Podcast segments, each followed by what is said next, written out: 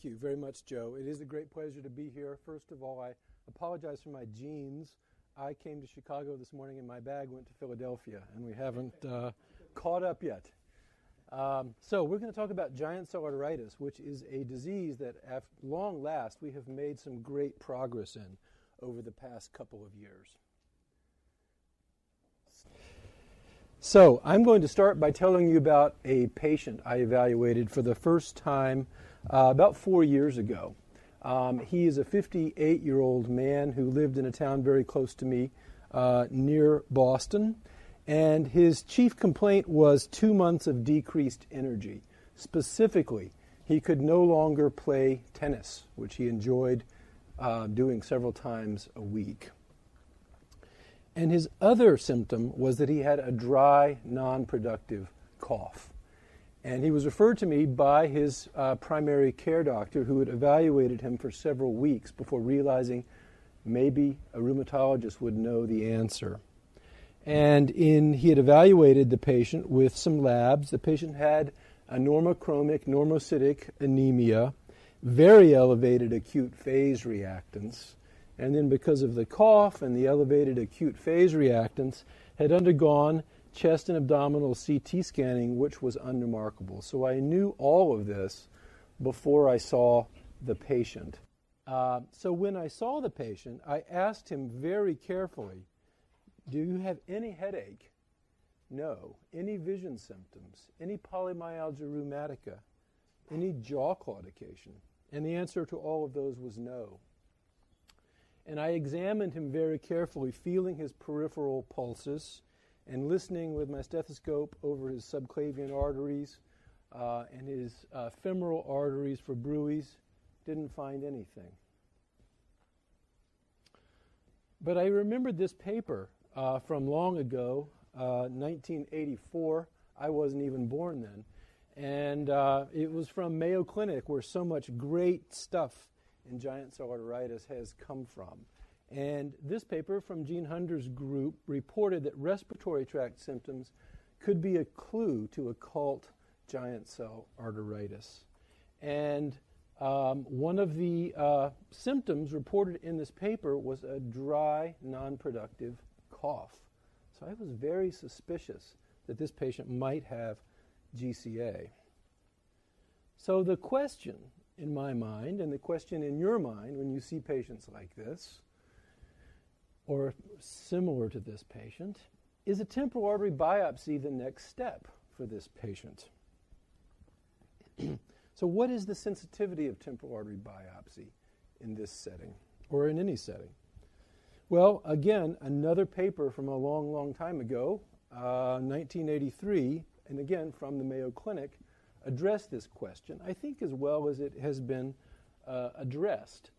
Uh, these investigators, again, Gene Hunder's group, evaluated 134 residents of Olmsted County who had undergone temporal artery biopsy at the Mayo Clinic over a 15 year period, 1965 to 1980. And 46 of these biopsies, or about a third of them, were positive. The 80, other 88 were negative. And all of the patients who had biopsies were then followed for about six years after that. These were the signs and symptoms associated with a positive biopsy in those 46 patients who had positive temporal artery biopsies. And it tells me a lot that I think is important about GCA. So, first of all, jaw claudication was present in more than half of the patients with a positive biopsy. This is important, and I'll say more about that in just a second. Uh, the second is that only two thirds of those who had a uh, positive temporal artery biopsy had an abnormal temporal artery on physical examination. So the, the examination could be completely normal but the biopsy would turn out to be positive. Now, jaw claudication is an important symptom, and I think it's under underappreciated even by rheumatologists because patients don't come to our offices saying, Doc, I'm having jaw claudication today.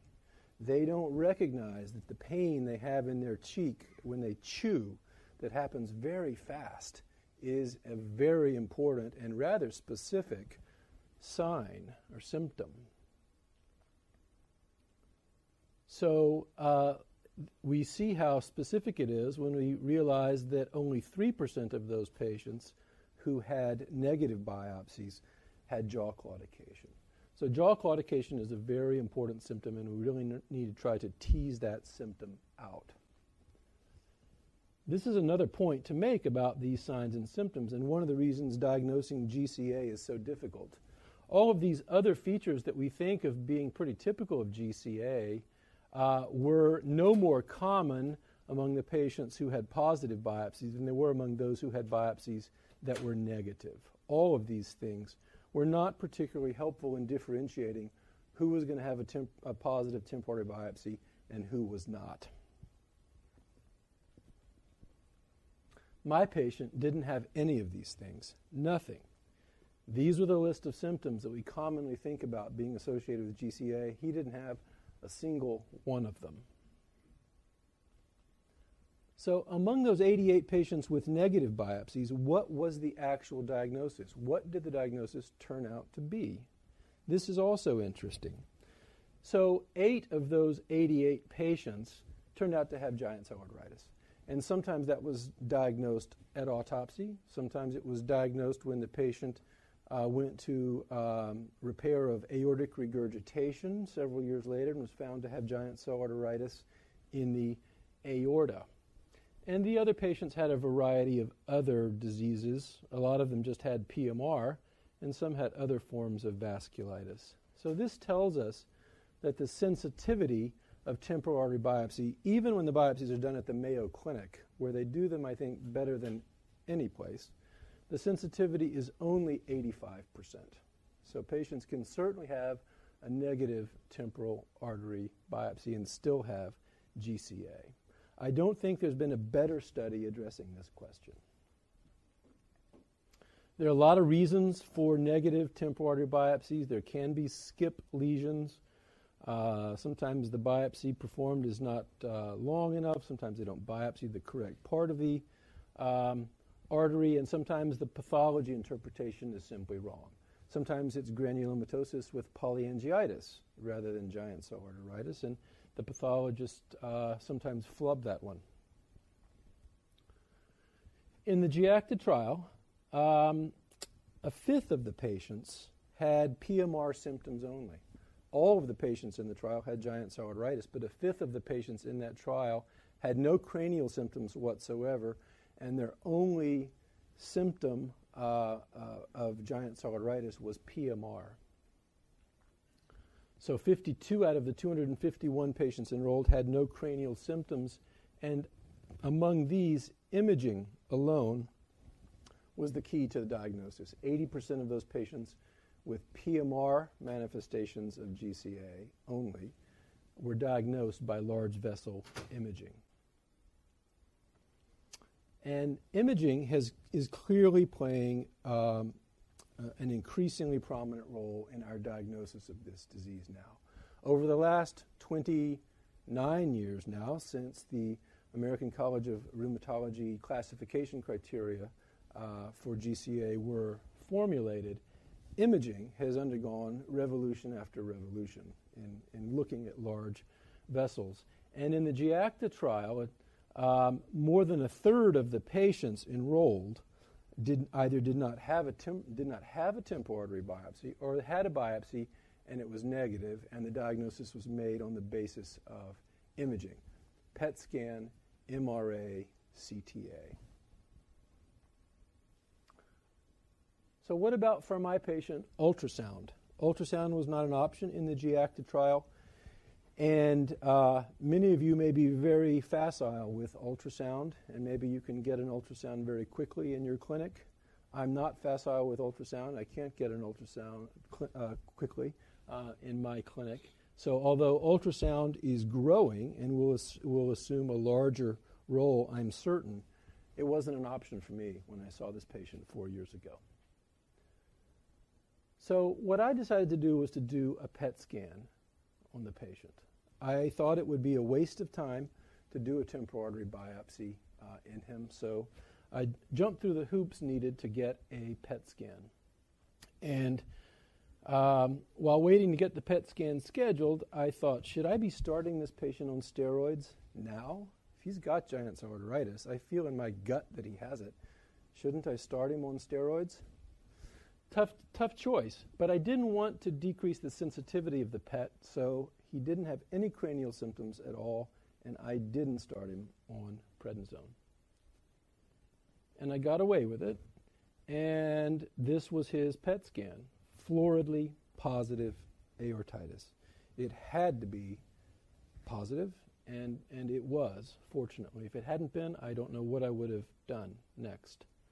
Um, and this is the rest of the PET scan, despite the fact that I had palpated his peripheral pulses very carefully and listened for bruits.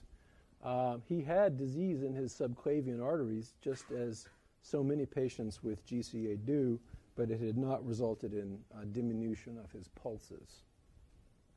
So the PET scan was key to clinching the diagnosis in this case. So, how to treat now, or how to treat four years ago? The GIACTA trial, which we're going to talk about in a minute, was going on, um, but we didn't know the results. And so I opted to treat him, as I think most of you would have done, with 60 milligrams of prednisone a day, and I plan to taper it over six months. Maybe that's faster than many of you would have done, but that's what I uh, proposed to do. Now, glucocorticoids. No matter where we are in the world treating inflammatory disease, we're talking about the patient is in front of us and we're talking about the steroids. We always use the same uh, metaphor. We talk about steroids being a double edged sword because there's nothing that controls inflammation more quickly than steroids, probably.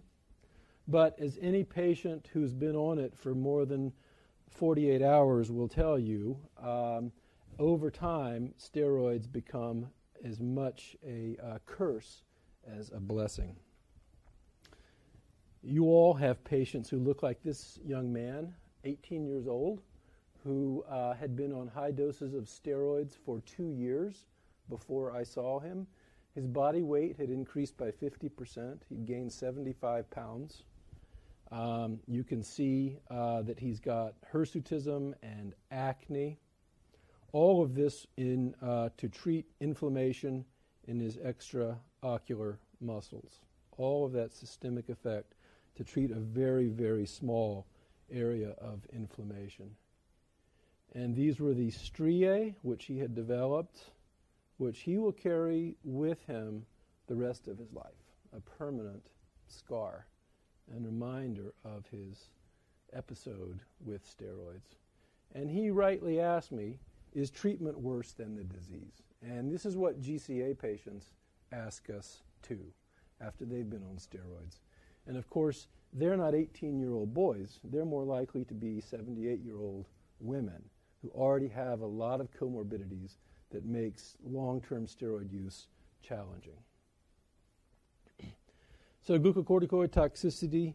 The uh, toxicities of uh, these drugs are truly staggering, and they're sort of like uh, wallpaper.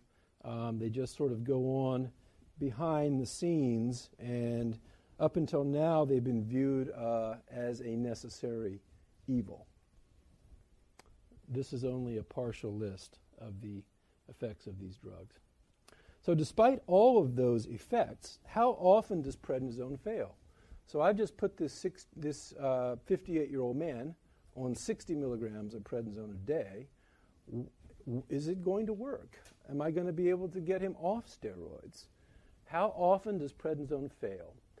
And this is a really remarkable question that we, eh, four years ago, did not know the answer to despite the fact that we had had glucocorticoids as the standard of care treatment for giant cell arteritis as a cornerstone of so many of our other inflammatory diseases. For 70 years, we didn't know the answer to this question. So, to get to this question, I'm going to tell you about patient two. Patient two I met on October 20th, 2010 at 7 a.m. I had just arrived at work. I was looking forward to sitting down at my desk and catching up on email for about an hour before I had to uh, go round when my beeper went off. And it was from the cardiac ICU. And the surgeon at the other end of the line said, Dr. Stone, you got to come see this patient right now. And I said, Okay, what's the patient's name? Richard Higgins. And lights went off in my head because I had been corresponding with Richard Higgins, who lived in upstate New York, for about three weeks. And Mr. Higgins had told me that he had refractory giant cell arteritis, that he had been on high doses of steroids for nine months, and his disease would not quiet down. And I said, Mr. Higgins, uh, we will get you into clinic as soon as we can. So we were looking uh, for a, um, uh, an appointment to see Mr. Higgins. And the night before I got that page, Mr. Higgins had forced the issue by developing a tearing pain between his shoulder blades and going to the emergency room there and then enduring a six hour ambulance ride through Massachusetts to our emergency room um, where he had this chest x ray done, which I looked at when I was talking with the surgeon. And you'll note the widened mediastinum. And I thought, why are you calling rheumatology? This patient should be in the operating room right now. And then I continued further with the computer biopsy, and I realized why the surgeon had called rheumatology. That is because Mr. Higgins had a huge aneurysm right at the top of his aortic arch, looking like it would burst any minute. And if I were a vascular surgeon, I would also want a little bit of help trying to calm that down before diving in and trying to fix it. So that's why they called rheumatology. so as I was walking to the ICU to see Mr. Higgins, I thought, what are we going to do? Does any treatment aside from steroids work in giant cell arteritis? What about methotrexate? I participated in this trial, uh, published uh, about 14 or 15 years ago now, um, indicating that 75% of patients treated with methotrexate flared within one year. No uh, difference statistically between that and the 91% of, of prednisone only treated patients who flared within one year. And almost 60% of patients treated with methotrexate uh, had two flares within one year. So methotrexate was not the drug that was going to calm Mr. Higgins' aortitis down and get him to the operating room. Neither was infliximab, another trial that I had participated in. And uh, this trial had demonstrated uh, no difference between the prednisone and infliximab um, plus prednisone groups. In fact, only 20% of the patients in both groups were in remission at one year. So I didn't know what we were going to do. And this was Mr. Higgins on the day that I met him, or very close to it. And you can see Mr. Higgins had been extremely compliant with his prednisone. He hadn't missed a single dose, a single milligram of prednisone for nine months. And I confirmed the history. He had indeed been on high doses for nine months. and this was his aorta and his aneurysm, and the surgeon said, cool him down so that we can take him to the operating room. So uh, I scratched my head for a while, and then I remembered this paper from the late, uh, from the year 2000, from again from the Mayo Clinic, Connie Weyand's group when she was there, describing IL-6 as being an important biomarker in giant cell arteritis. And ever since then, I had kind of wondered, wanted to be able to inhibit IL 6 in treating giant cell arteritis. But that hadn't been possible over the next decade because there was nothing available to do it. Only a week before I met Mr. Higgins, however, tocilizumab had been approved for the treatment of rheumatoid arthritis by the FDA. And it dawned on me that's what we're going to do. It was a perfect situation. It was a desperate situation for Mr. Higgins. He was in the ICU. His aorta might rupture at any minute. Because he was in the hospital, I didn't have to get prior authorization for the drug. That was key. I had read about um, what happened, what should happen when you interfere with uh, IL 6. So, uh, tocilizumab inhibits the IL 6 receptor. There's a membrane bound uh, uh, receptor, and there's also soluble IL 6 receptor circulating in the blood. And tocilizumab binds to both the membrane bound and the circulating uh, receptor and outcompetes uh, the cytokine for the receptor, thereby inhibiting the signal transduction that occurs when the cytokine binds to its receptor and blocking a whole lot of downstream effects. And I knew that the acute phase reactants were supposed to be squashed very quickly and that the IL 6 concentration was supposed to soar. But I had never given tocilizumab uh, myself, even to a patient with rheumatoid arthritis. So these were Mr. Higgins' acute phase reactants when he was admitted on the 20th. Despite being on 60 milligrams of prednisone a day, he had striking elevations of his acute phase reactants. He got his tocilizumab on the uh, 21st, and then on the 22nd, we measured his acute phase reactants again, and I thought, this is a big dud. Just like methotrexate and infliximab, it doesn't work.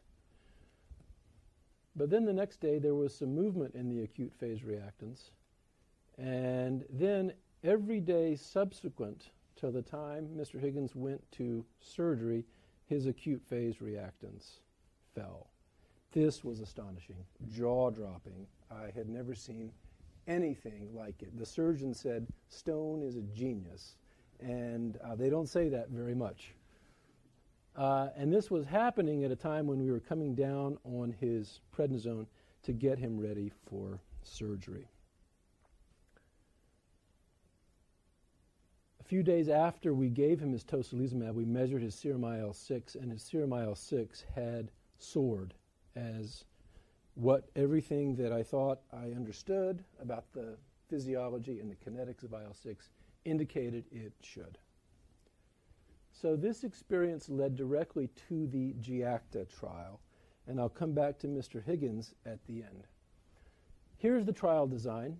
There were four groups. Two of them received prednisone only. One of them received only a 26 week prednisone taper and uh, if the patient completed the taper, continued on no therapy until the primary outcome was measured uh, at 52 weeks.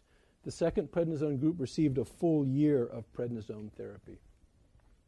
Uh, there were two tocilizumab groups, both of which received uh, 162 milligram doses. One received that every week, the other received it every other week. And both of those tocilizumab groups um, received a six month prednisone course as well. So, how often does prednisone fail? This trial finally gave us the answer to that question after 70 years. Frequently is the answer. And more specifically, um, in the 26 week prednisone only group, only 14% of the patients achieved the primary outcome of disease remission and off steroids at one year and only 18% of those in one the arm receiving one full year of prednisone achieved the primary outcome. That is an astonishingly high failure rate. And I think the reason we didn't all appreciate it and didn't know that it would be that high is because in practice we haven't taken patients off prednisone. We've just let them stay on 5 to 10 milligrams a day or more. The duration of prednisone mattered very little. Uh, so this uh, curve shows the cumulative prednisone doses in the two prednisone only treatment arms. And you can see that the yellow arm, the, the 26 uh, week prednisone taper, um, wound up receiving just as much prednisone at the end of a year as did the patients in the 52 week taper. Those in the shorter taper just flared and got escape steroids and uh, caught up.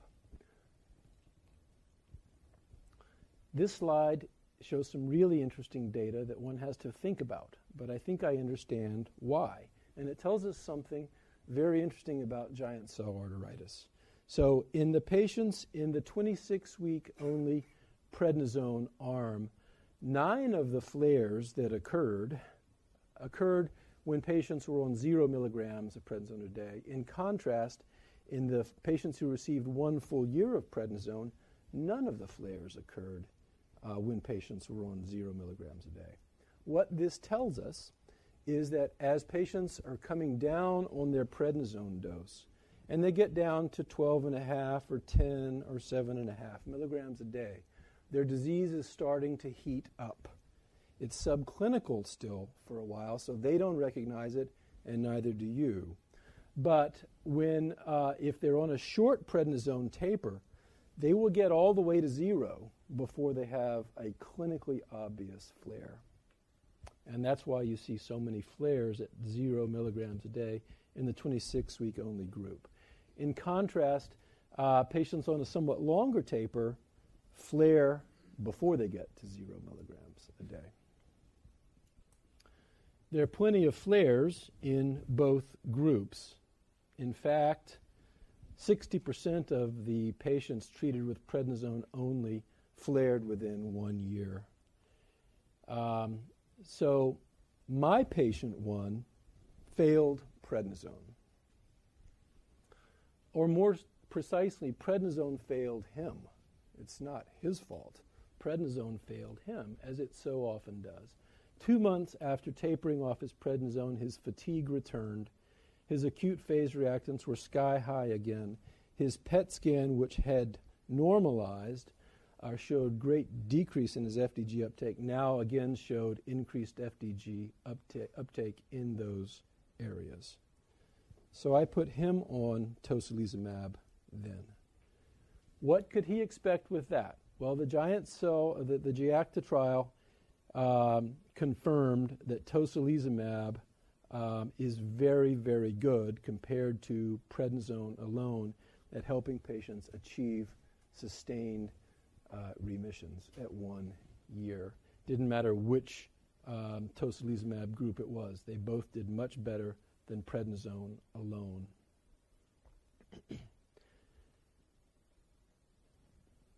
Were the results of this trial driven by the fact that the, result, that the definition of remission was normalization of the CRP? That certainly could have biased the trial heavily in favor of tocilizumab.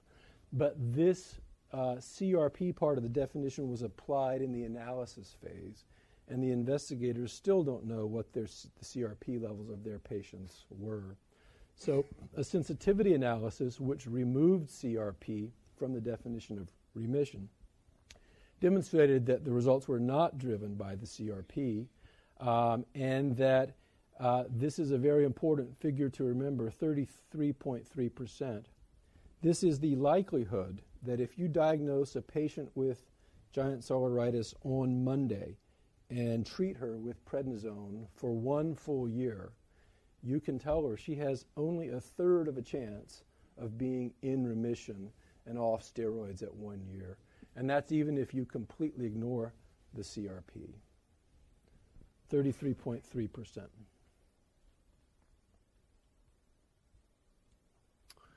Tocilizumab also controlled the disease fast. This is a very interesting slide. So, most of the patients in the four uh, GIACTA treatment groups were in remission by the time of their baseline visit. And that's because there was a six week screening period and patients were treated with steroids during that time. So most of them had already achieved remission. But if you look um, as soon as two months out, the tocilizumab groups are already starting to separate themselves from uh, the prednisone only treatment groups. And the difference was even more striking among patients who had relapsing disease uh, at baseline compared with newly diagnosed disease. So tocilizumab works fast It really does add something, of add some speed uh, to to the glucocorticoids treatment response. Tocilizumab had a very significant steroid sparing effect. Uh, this was the curve that I showed you earlier of the prednisone only treatment groups, and um, I'm sorry, the prednisone only treatment, treatment groups here, um, and there's a nice plateauing um, of prednisone use in the two tocilizumab groups. Tocilizumab was very safe in this patient population. No new safety signals emerged. And really, the only thing of note was that patients in the two prednisone only treatment groups were more likely to have a serious adverse event than were those treated with tocilizumab plus steroids. When should IL 6 inhibition begin? Remember this 33.3%. That is the likelihood that a patient will be in remission and off steroids at one year, even if you treat them for a full year and only stop the steroids the day before. What usually happens, of course, is that patients go into remission on steroids, and then at month seven, when you get them down to 10 milligrams a day, they flare, and you've got to go back up to a high, higher dose, just compounding the steroid toxicity.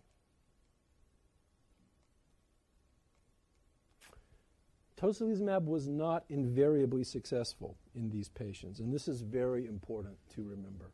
It works wonderfully in some patients, but 24% of patients in the tocilizumab groups flared within one year, too. So, tocilizumab is not a cure for this disease in all patients, to be sure. This is a much better flare rate than the prednisone only treatment group, but still, one in four patients treated with tocilizumab flared. They tended to flare at lower doses than patients on prednisone alone, but they still flared. And this uh, red box cuts through a lot of data and tells you that among the flares that occurred in the tocilizumab treated um, patients, 50% of them still occurred on at least 5 milligrams of prednisone a day. So there's clearly a spectrum of response in GCA. Some patients will go into uh, remission, taper off steroids, maybe even be able to stop their tocilizumab successfully after a while. Other patients need to be on both drugs. And we do not know how to predict who's going to fall into which category. So, when can tocilizumab be stopped? Can it be stopped? We'll have some more data at, about this to present at uh, EULAR. But my patient, one, who had the dry cough and couldn't play tennis anymore, wanted to stop after one year. And this is true for most patients, regardless of whether they have ANCA associated vasculitis or rheumatoid arthritis or GCA. We get them into remission and they think they're cured. And they don't want to be on treatment forever. And so I usually let patients stop treatment and uh, try try it out and see how they do. And that's what we did uh, with patient one. And two years later, more than two years later, on not a milligram of prednisone and no tocilizumab, he remains in complete remission, playing tennis multiple times a week. Acute phase reactants, including a serum IL 6 concentration, completely normal. How long will it last? I don't know, but I'm really thrilled by the outcome so far. So, in summary, the great majority of GCA patients are unsuccessful in tapering their prednisone. Prednisone fails them unless they're treated with something else. And at the moment, that something else really is only tocilizumab. More than 80% of flares occur while patients are still on prednisone. A lot of times, it, uh, uh, 60% of the time, it occurs in patients who are on more than 5 milligrams of prednisone a day.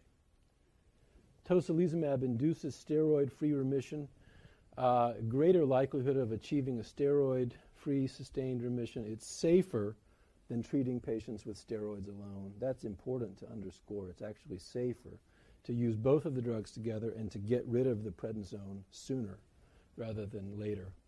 And in some patients, anyway, tocilizumab might be discontinued safely after one year. More data will be presented about this at EULAR. So, this is Mr. Higgins on the day that I met him, and I went to the ACR to talk about the treatment of refractory giant cell arteritis, ironically, the day he went to surgery. I didn't know whether I would see him alive again. I got back from the ACR. He had survived 13 hour surgery. Our surgeons did an incredible job. He was still unconscious, intubated, and his chest was wide open because he had been given so much fluid at surgery that they couldn't close his chest. The day after that, they took him back to surgery, closed his chest up, and this is his picture now.